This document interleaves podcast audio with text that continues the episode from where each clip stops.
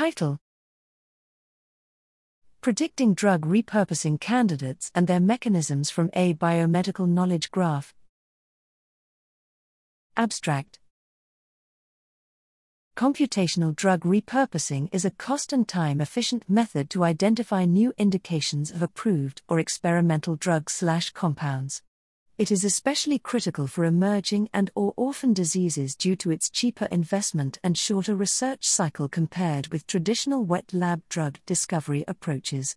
However, the underlying mechanisms of action between repurposed drugs and their target diseases remain largely unknown, which is still an unsolved issue in existing repurposing methods. As such, computational drug repurposing has not been widely adopted in clinical settings.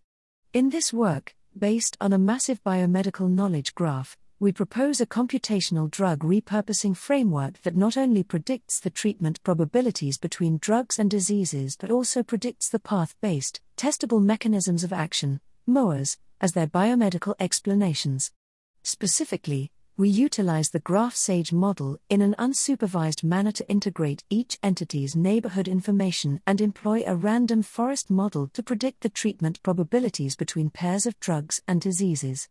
Moreover, we train an adversarial actor-critic reinforcement learning model to predict the potential MOA for explaining drug purposing.